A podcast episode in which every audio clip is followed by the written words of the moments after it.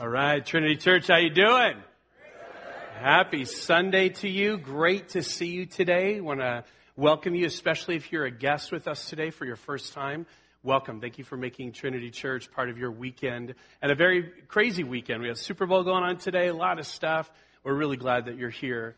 I missed you guys. I was away from you last weekend and really, really glad to be back. And we're going to dive in today. If you have a Bible, you can open it up to James chapter 1. We're continuing in a series called 2020 Clarity When You Need It Most. And what we're walking through is this sequence of, of things that James is just helping bring light to. We've said from the very beginning, James is not out to solve these problems as much as he's to give you perspective. He wants to bring truth into the equation, so especially when you're going through a really challenging time, the truth you've heard before can now serve a purpose in the midst of the challenge that you're in. And so we've been walking through. If you have a set of notes today, you can get those out. Be mindful. If you're in a home group, those notes are going to be kind of your discussion starter for this week. And so just want to make sure you have those and they're connected right to our message notes. We began this series the very first week talking about purposeful pain. Is there any at all significance, meaning in the painful things that God allows into my life? And we found yes, God is developing growth and perseverance through it. The second week, we talked about sincere wisdom and the idea that when we ask God for clarity, for help in the midst of what we're going through, we do it preloaded with the answer of yes. God, whatever you're showing me is now this truth, this next step. I come at it already ready to say yes to what that is. The next week, we talked about genuine identity and the idea that we are to find ourselves in whose we are and the fact that that's a God reliable understanding of our standing versus an ever changing, totally unreliable view of our status. The next week, we talked about good suffering. Last week, when Rick was here, what a great job he did. I got to watch the message this week, and what just a great overview of the first 12 verses of James, but really drove it home to the idea that it is worth it following Jesus through the midst of the storm, it is worth it because there is the hope of heaven. There is a crown of righteousness that he's promised to us as we continue to follow him. So that's kind of where we've been. Today we, like Larry said, we walk into a little bit of a different water. We'll be able to kind of explain the connection in a minute. But we walk into this idea of temptation. Temptation. Temptation's fascinating because it's just another source of pain. This time, what I call self-inflicted pain where trials bring pain into our lives kind of from the outside, we'll find out today that the pain that temptation and following it brings is a kind that comes from within. We're going to talk today about the who of temptation, about the, the what, what's the strategy, and then lastly, we'll talk about the end game. What is temptation trying to do with us? And our hope today is this, is gaining perspective. We would be, I think today would fail if all we did was take a clinical look at temptation. So as you'll see as we walk through it, we're going to try to get very real and very honest with the things that you specifically, that I specifically give into, and hopefully make something that we can be helpful with for the week to come. Take a look at this picture. This is kind of where it begins today. This is a, a, beautiful, out of the way, no one was there, obviously, lake in Oregon. We went up to visit family and friends, or friends, I guess, two and a half summers ago, or two and a half years ago in the summer of 14. And as we were there, we were staying at this, um, I, I wouldn't say beach house because in Oregon, no one calls it the beach. They call it the coast because the water never gets warmer than 55 degrees and no one ever gets in it and we just look at waves rolling. But i just don't even get it. I can't southern california mind doesn't work in oregon. So we're at this nice home and, and then a part of one of the days our friend jeff said hey there's a lake not far from here. Do you and jackson want to go fishing? Now you have to understand that throughout the course of parenting, there are a lot of things that I've been able to do with Jackson and be able to, and with my girls and, and, and just have a shared experience and teach them in, but fishing was not one of those. So Jackson's like 16, 17 years old, never been fishing before, so that's a dad fail, I admit, okay? And, and yet I'm the king of fishing because I think I'd been all but three times. So, I don't know how to fish. Jackson never been. We're like, sure, let, us do it. So we go to this lake. That's the only other guy on the water. It was beautiful, very little small. Uh, they just stocked the fish with the lake with fish. And uh, Jeff says, so here. So he puts us in this little aluminum boat, little rowboat. no problem. We kind of go out to the middle of the lake. Jeff, our friend, is in this kind of funky uh, wader thing that's almost like his own personal floaty, is what he was in. And so he's like, I'm going to set you guys up, get you ready in the lake, and then I'm going to go over to this other area and I'm going to do some fishing in a part of the lake I haven't been to. So we're looking at him like, You're going to leave us. He's like, Yeah. I'm like, Oh, great. Okay. So we're out in this boat. He gets us all set up. We have our, our rod and our reel. We have our hook. He, we put the bait on the hook. And then he says, all right, I'll, just let me know if you need anything. That's about what he left us with. So I look at Jackson. He looks at me and I go, huh? I don't know. Let's try. So we throw, throw the, the um, lure in the water and we're sitting there. It couldn't have been more than 60 seconds. And both of us have this tug thing going on. And he's looking at me. He's like, Dad, there's a living thing on the other end of this. And I'm like, I know. What are we going to do? So Jeff would tell us later when we got back with the family, he said, you know, I really, from a distance watching you guys, you look like you had it all together. You were out in this boat, dropped your lines in. You guys looked like you were just absolutely pros. Until you started yelling like girls once you had fish on the end. Because what Jeff hadn't told us to do is what do you do? You know, when you get them, I knew enough to reel in, but then I bring this floppy fish into the boat and we're both looking at each other like, I'm not touching that. What do you, now what do you do? You know, so you have this floppy fish going on. Neither of us know how to get the hook out, the whole business. So Jeff, Jeff, he comes over, makes his way, finally helps us out. As you can tell in the next picture, we caught our limit that day. They just stocked it, so it didn't take a lot of uh, prowess to do this. Um, but the interesting thing is, as even incredibly bumbling um, novice fishermen, it's not hard to catch fish when you have the right bait and there's a whole lot of them. At the end of the day, that's what they looked like, and they made for a great meal. The interesting thing that we'll find today in our text, when we follow the bait and the hook of temptation, that's where we end up. And they look really great on aluminum foil when they're not you, right? So Bill was gracious enough to help me find a pole. This is from Tim Poland. He let us borrow this. Now, you could tell this is not the pole you take out on the little lake in Oregon, right? This is the one you take deep sea fishing. And so um, we're going to walk out a little bit. You guys, I'm not going to hit you intentionally, okay? So you kind of know know that. But but when when Bill brought this to me, I thought, well, that's interesting. That's a fish. You know, I mean, I was thinking of a lure as something shiny, something that was, you know, like, you know, looked like something shiny. Yeah, not a fish. And, and then when we looked at it, though, we thought about it and we thought, well, that's an interesting way, even the parallel in our own lives. Like, obviously, when you're deep sea fishing, this is the way to catch a fish out in the open water. Interestingly enough, for us as well, uh, we actually often get snagged by other people, don't we? So, not always shiny things, but even other people become the temptation to us. So, if you look at this lure, it's got four hooks on it. I put some um, duct tape on them, so if they do hit you, they won't hurt bad, okay? But they are pretty sharp. I tried, I found out. Um, but when you think of this lure, what, what's fascinating about the language today that we're going to look at in the book of James, James is using very obvious hunting terms to connect dots about how temptation works in our life. And so there was no easier way than doing this. And the interesting thing about temptation, the interesting thing about fishing, like we said, you'd never use this pole and this bait in a little lake in Oregon. And conversely, you would never use that little rod and reel and that kind of bait out in the open water. Different bait for different fish.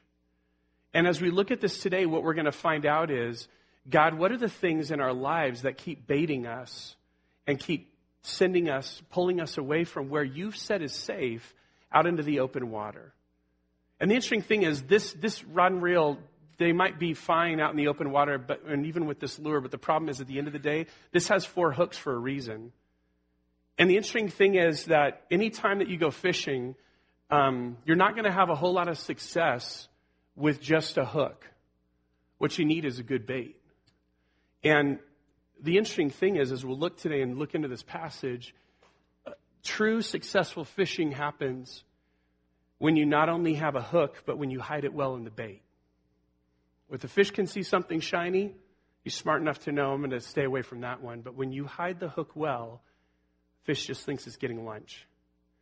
Interestingly enough, temptation in our life, so many times the bait looks really, really good, and the problem is it so well hides the hook, but the hook's always there. So we're going to dive in today. From the very beginning, we've kind of come up with in our notes on a weekly basis this kind of now what statement. Now what meaning, what are we supposed to do with this this week? And we'll begin with that to kind of get our minds thinking the right way. Be aware that it's your own sinful desires, not God, that tempt you, and the best response from them is to swim away. Number one in your notes today, the source of temptation is never God. Source of temptation is never God. James is going to make a very emphatic, very strong point right out of the gate from our passage today. We're in James chapter 1, beginning in verse 13. It says this When tempted, no one should say, God is tempting me. For God cannot be tempted by evil, nor does he tempt anyone. I think it's very powerful the way this verse begins. It doesn't say if you're tempted, it says when. We know this. Our life experience has proven to us that temptation is not an if issue. In your life and my life, it's simply a when, simply a how. But it's going to happen, it's going to keep happening. And that's part of what it is. We'll talk today a little bit about the reality of living on a fallen planet. And in a broken world, there are things that look really good. They're really good bait, but they have hidden within them a lot of hooks. And the reality is, there's always consequences, there's always destruction waiting on the other side. So what James wants us to know is from the very, very beginning, and I love he just talks to something very consistent with yours and my experience. When tempted, don't assume, don't fill in the blank, don't postulate that God is somehow connected to this. Because why? God is not tempted by evil, nor can he tempt anyone. This is completely contrary to the character of God. Now, what we did, remember in our very first week together, we found a very, very curious idea that back in James 1, verse 2, consider pure joy when you face trials of many kinds. That word trials, the Greek word peria, is the very same word we find here, but very obviously translated differently called temptation.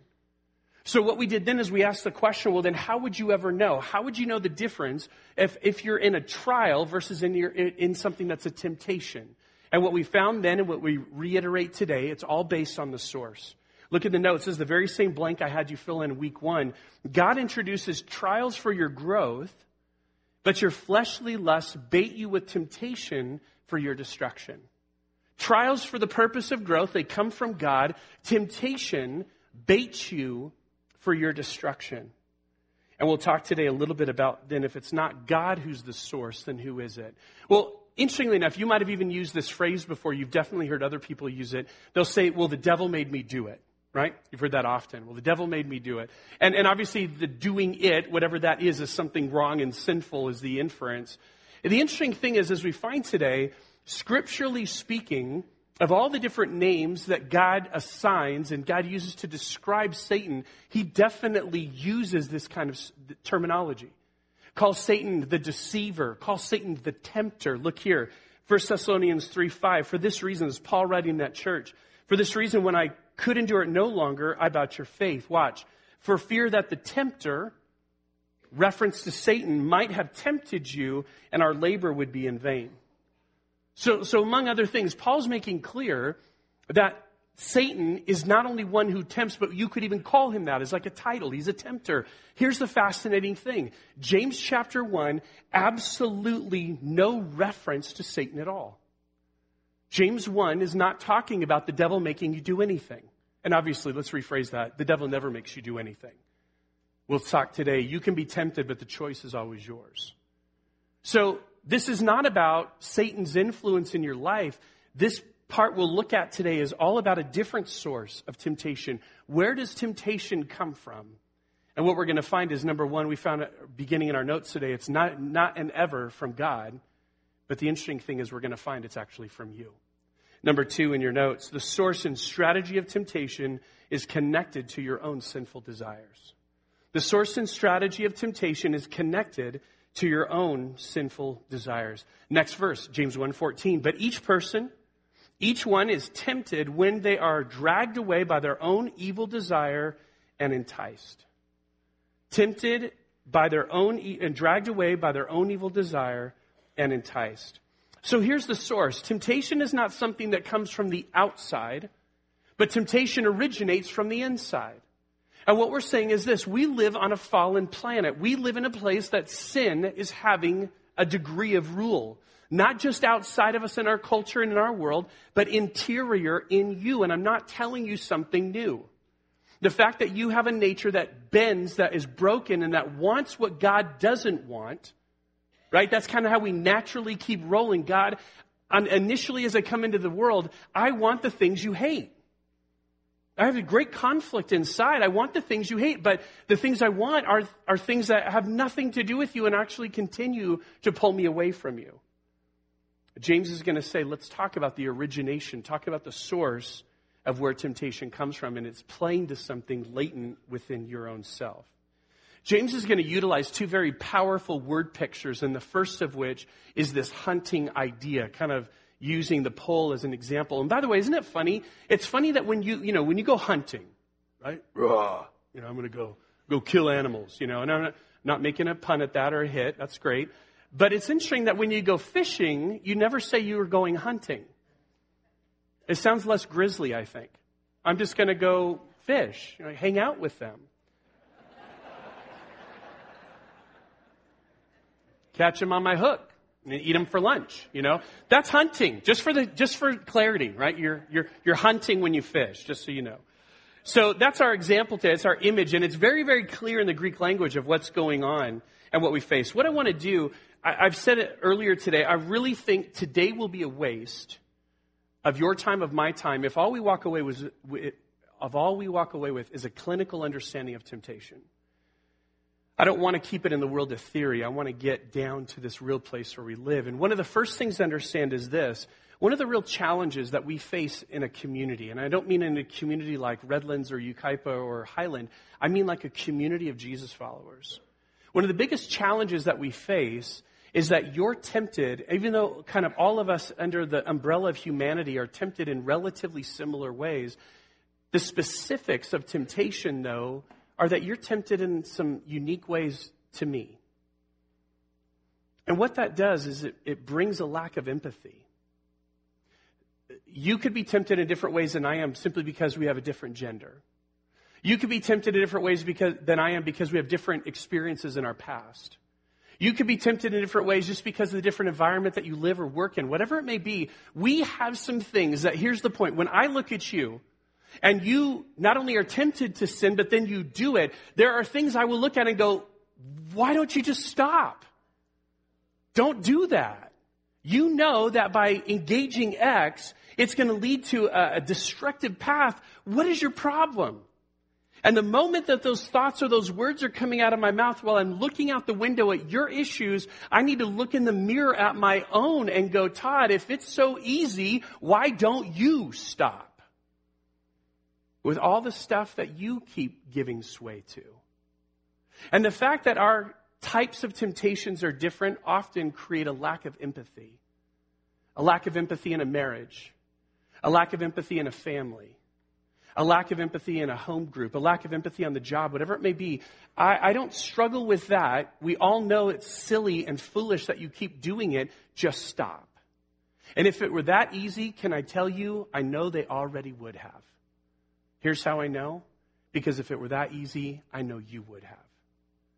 So temptation has an interesting way of not just making a break in us vertically with God when we give into it, but even horizontally with others when we don't have empathy for what they go through.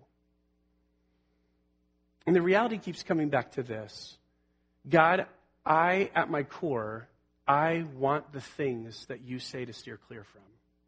I have to begin by admitting that. Let me explain what I'm going to do. In your notes, you have a place there, and I think I worded it this way. I want you to hear everything I say before you do anything, okay? Because I want to save you maybe a little bit of, um, I wish I would have known that first. The blank says, write down the greatest temptation that you struggle with here. Now, I'm pretty sure that most of us would not do that no matter how hard I pushed on that idea. Like, Todd, ain't going to happen. I'm sitting next to my wife. Okay? Todd, not going to do that. I'm sitting down the row from someone I respect, whatever it may be. Here's my point, though. I don't need you to write it down, but I need you to think of what you would write down. One of the things that was so impressive to me, and I was sharing a little bit with our, our team this week, I was where I was at last week was a men's retreat up in the mountains in Wrightwood, and with a group of guys from a great church called Flipside Church. And one of the things I really tried to uh, affirm in them because it's so very, very unique. They, I remember I, it's a unique situation. I've been with them five years in a row at the same retreat.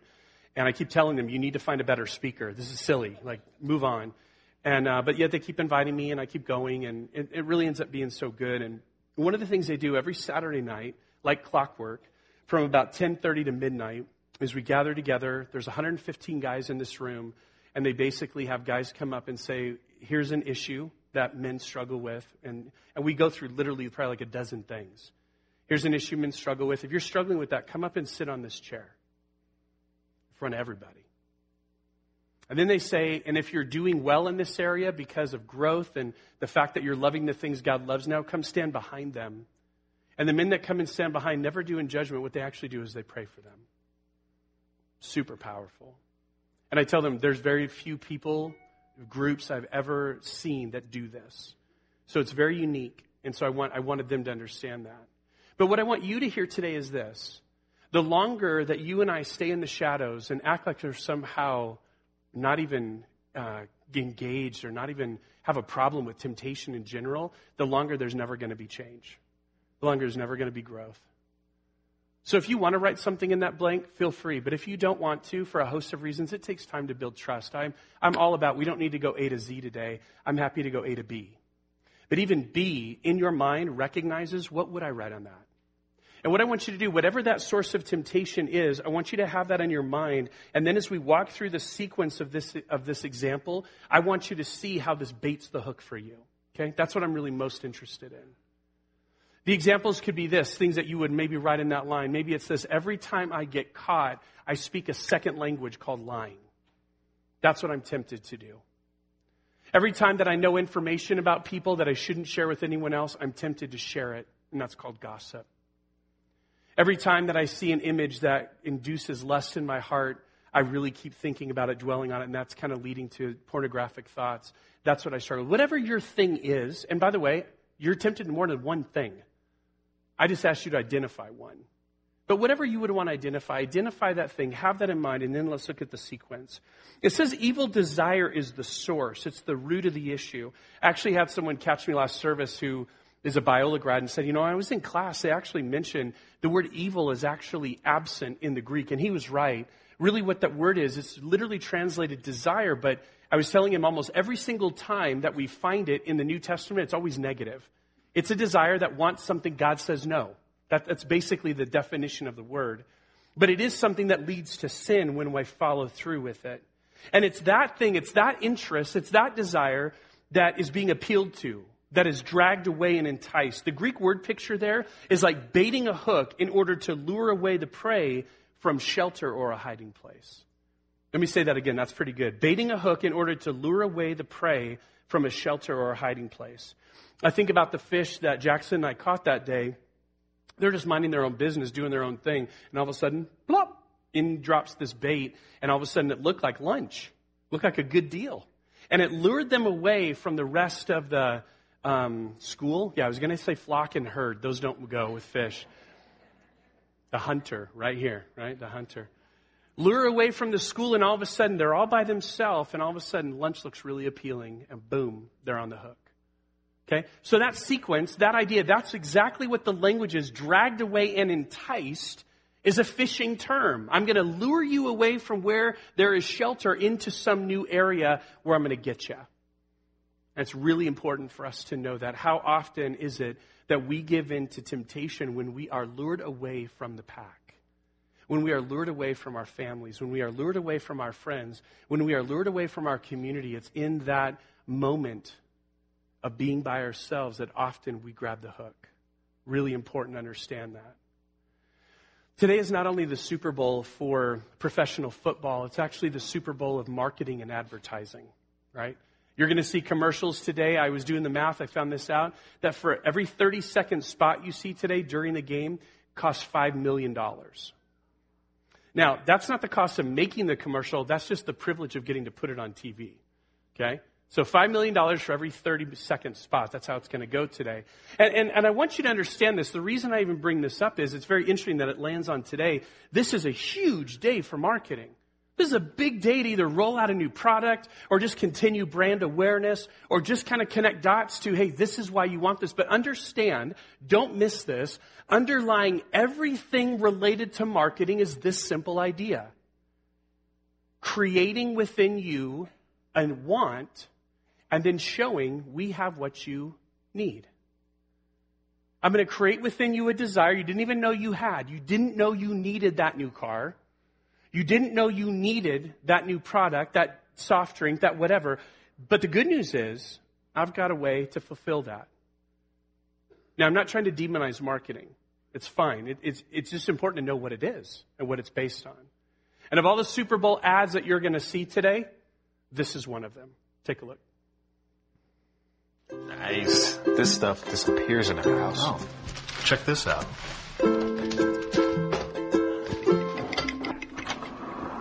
Whoa.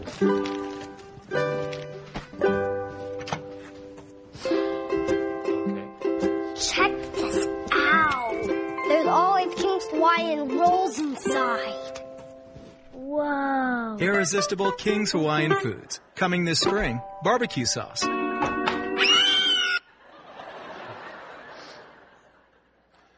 So just one of many that you're going to see today.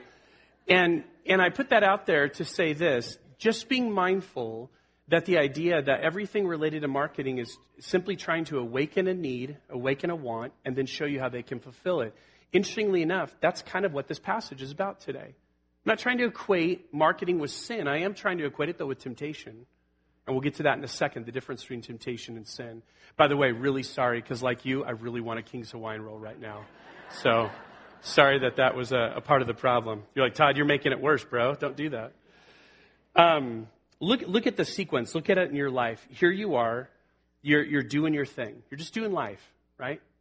And, and some sort of tempting situation, tempting thought, tempting something comes across the way. We talked about it. You're, you're in the shelter, and the safety of the, of the, of the group, and then all of a sudden kind of led out with that thing and that thing causes there to be a sense of now that you have that tempting thought, tempting distraction, tempting opportunity, now all of a sudden are you going to wander out?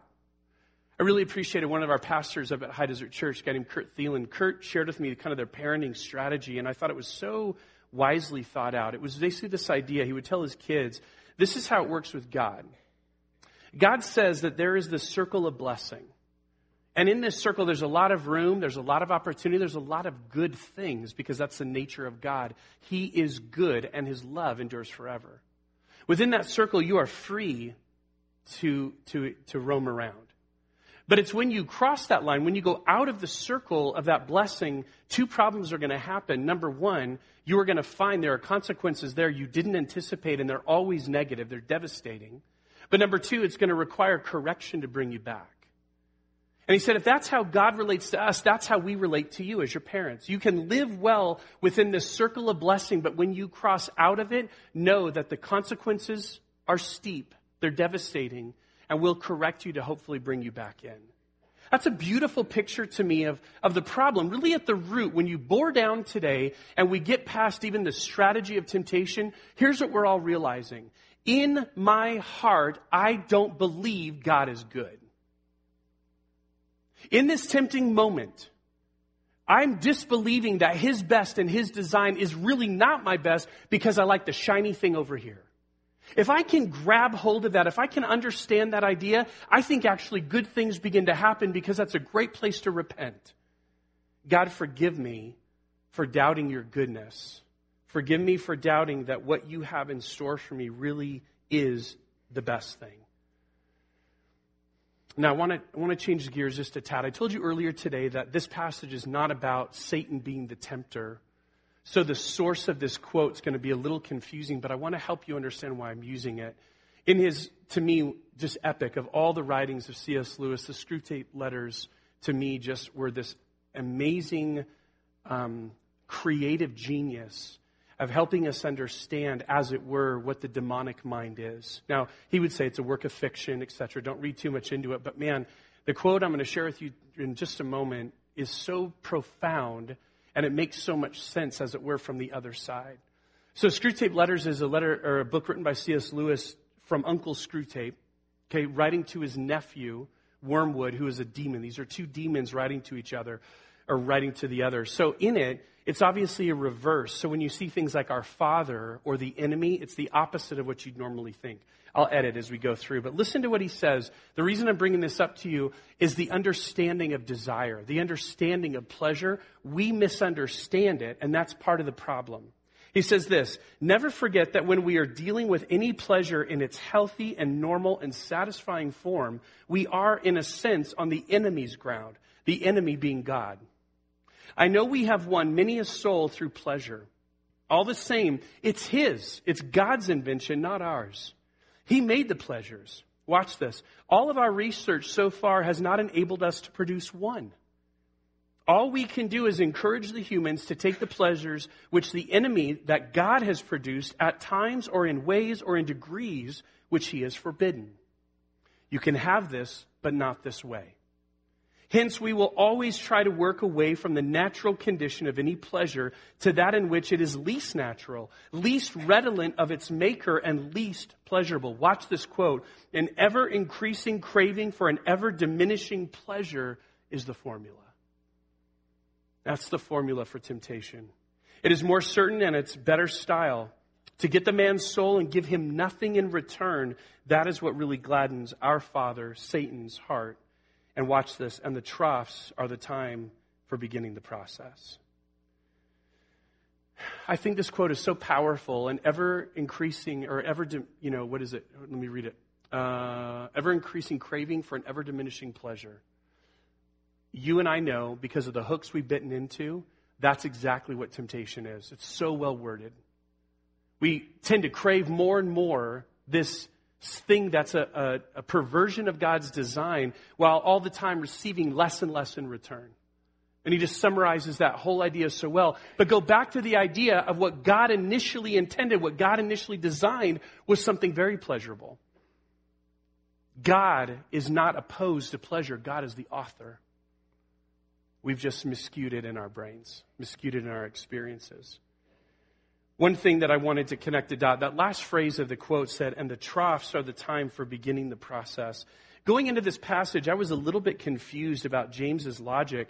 We've been talking about pain mostly from the outside, talking about the worth of enduring it, and all of a sudden we hit temptation. It seemed like sideways. How did we get here? And then I was reading this quote and I thought, oh, that totally makes sense.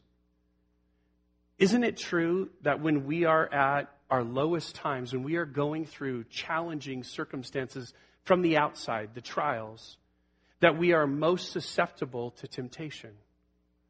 That's exactly what that quote says. Throughout the book Screwtape Letters, he consistently uses the word troughs as valleys, as times of trial and, and challenge, of times of thinking maybe God doesn't, isn't there and doesn't care. So in the troughs, aren't we most susceptible? How many people do you know who struggled with alcoholism, and that began around the idea of some incredible valley they were going through. How many times have you heard of a spouse's affair that was in the midst of great challenges they were experiencing apart from that? And how many times for you have you in your mind been able to rationalize this isn't that big a deal because of how painful my life is right now? You've done it, I've done it. And the quote really connects the dot. It quote really shows why James includes this in the sequence. We are most vulnerable to temptation when we are most in pain. And so the reality is, is we need to be careful, especially through times of great challenge, that we don't, at the end of the day, make the situation even worse. Brings us to our third point today. The genealogy of your sinful desire births first sin and then death the genealogy of your sinful desire births first sin and then death. Verse 15, then after, so after that drag away and entice thing goes on, then after desire has conceived, it gives birth to sin. And sin, when it's full grown, gives birth to death. James changes the word picture. Just a moment ago, he's using very kind of focused, obvious language about hunting terms. Now he's talking about birthing, like literally birthing children is the verb that he's using. And it's important for us to begin with this because I think this distinction sometimes is confusing for us. Watch this. Look in your notes. Temptation in and of itself is not sinful. Temptation in and of itself is not sinful. Only when it's acted upon does sin take place. I don't know if you've thought that through very well or, or considered that, but sometimes, even back to the, the list that you wrote down, the reason why, if you wouldn't have written down something today because it was embarrassing to you or you didn't want to put it out there, it wasn't because you're tempted to do that. It's embarrassing because you give in. To be tempted by something is not the problem. It's what I do with the temptation that's the problem. And that's what I have to process because sin is always related to a choice. Sin is always related to a choice that I volitionally make to say, God, I know this is your design for me, but I'm going to do X instead. That's when sin happens. For instance, you could be tempted to gossip when you hear really juicy information about someone's life. But sin happens when you share it. You could be tempted to give in to, to, to lie about a situation when you get caught. But it's when you start speaking that sin really happens, when you start lying. You could be tempted to have problems with pornographic, lustful thoughts. But I want you to hear this, track with this for a minute. To have a glancing thought, to have an image that comes across your radar is not in and of itself sinful. Remember, I was a youth pastor for 10 years, so students sitting down here, this is what I tell students all the time. The, the, the issue isn't necessarily the first look, it's the second. So what would young men do? They take a really long first look. That's not what we're talking about. So, so to be tempted with something in and of itself is not the sinful thing. It's what I do with the temptation that invokes sin. And this passage says it so clearly. Your own latent desire for something apart from God is what gets baited, what gets brought out, but it's when you bite on the hook that sin begins. It's always a willful choice. And the great news is about that. Some of us think that just because we've been tempted by something, we've already sinned and the, the, the battle's over. I want you to hear that's not true. Can you remember, by the way, the fact that Jesus was tempted? Hebrews, but he was without sin. Tempting is not the problem, it's what we do with the temptation. And then it says sin when it's full grown, when it kind of has this sense of gestation, it gives birth to death. I was thinking about that. What kind of death does James mean? I was thinking about was it physical death? When you get baited to give in to sin, to be tempted, and then you give in, do you die? Well, if that were true, we'd be talking to a lot of corpses today. And one on the stage, too. So I don't think it's that physical death per se. And, and then you could ask, well, is it a spiritual death? And I go, but James is writing to believers, writing to followers of Jesus spread out all over the world. I, I don't think in any way he means to infer that we get tempted, we sin, and we're no longer God's kids. I don't think that's the impression at all either. I think instead, Chuck Swindoll in his commentary, he, he really connects the dots well because he talks about a death like existence. Listen to what he says. This death like existence is the opposite of the abundant life that Christ promised from John 10:10. 10, 10. No longer can the sinner walking in death live out the true life in the spirit. Love, joy, peace, patience, kindness, goodness, faithfulness, gentleness, self-control, the evidences of God living through your life. For those walking in death, gone are the signs of spiritual vitality. Watch this image, like fading memories of estranged friends. That's the kind of death that James had in mind. And I think that really connects the dot well. That kind of distance, that kind of departure from a connected walk with the Lord, that's the death that gets developed through giving into sin. Again, one more time from Screwtape Letters because this does such a good job of helping us understand what's the point. See, I want you to catch this. I forgot to say this first service, but I want you to catch this today. If the whole goal of the Christian life, if the whole goal of the follower of Jesus is to stop sinning, this message is loaded with disappointment and discouragement today. But I want you to hear very clearly from me that the whole goal of following Jesus is following Jesus. And in the midst of walking step by step, yes, Jesus is our perfect example. Yes, Jesus did not sin. But one thing we know along the way is forgiveness. One thing we know along the way is grace and redemption. So the goal of the Christian life is not to keep our moral nose clean and never sin. I'm telling you, that's something you'll never experience on this side of heaven. But instead, if our goal is to live on mission and follow Jesus, this is a part of the equation and hopefully a part that we're growing in and we're seeing less and less giving in and more and more following the heartbeat of God. From an uncle to a nephew in um, demon, this is what he says You will say, that these are very small sins, and doubtless, like all young tempters talking to a young demon, you are anxious to be able to report spectacular wickedness. That's great. It's kind of like, I want to see someone completely devastate their life in one swell, fell swoop. He says it's different though, but do remember, watch this. The only thing that matters is the extent to which you separate the man from the enemy. That's the goal of temptation. It does not matter how small the sins are, provided that their cumulative effect is to edge the man away from the light and out into the nothing. Watch this. Murder is no better than cards if cards can do the trick. That's powerful line. Indeed, the safest road to hell is the gradual one, the gentle slope, soft underfoot, without sudden turnings, without milestones, without signposts. Separation from God is the goal of temptation. Ultimately, it does lead to a kind of death, but our goal is to say, God, help me love the things you love. Just by wrapping it up, two things not even related to our text, but I wanted to give you some walking points today. Number one, we said earlier, Jesus was tempted. Interestingly enough, doesn't have the same sinful nature we have right? Doesn't have that bentedness away from God. So then you say, well, how effective could temptation be? Well, he was tempted by Satan himself.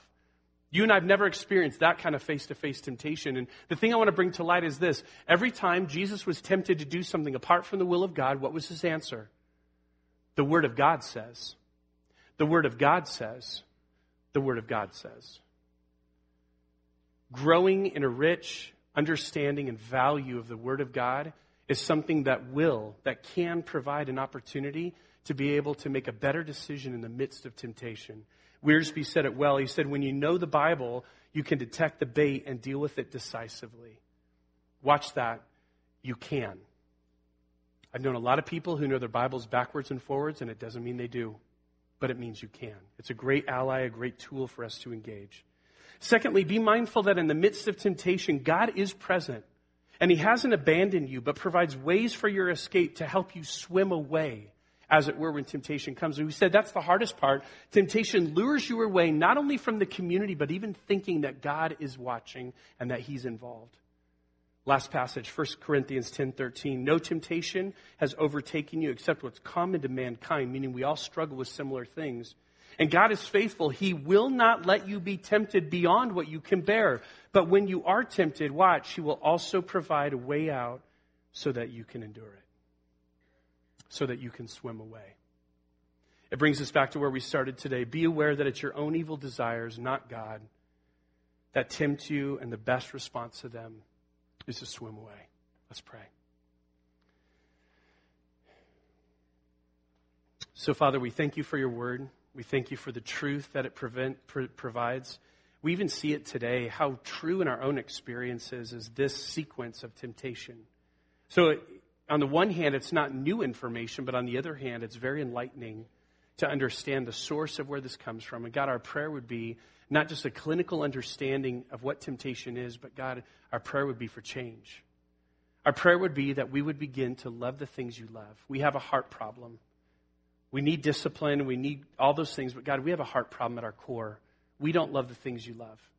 So this week within us, as you are rooting that out, as you are bringing that to light, God, also remind us when temptation comes across our path, help us always be mindful that there's a hook in the bait.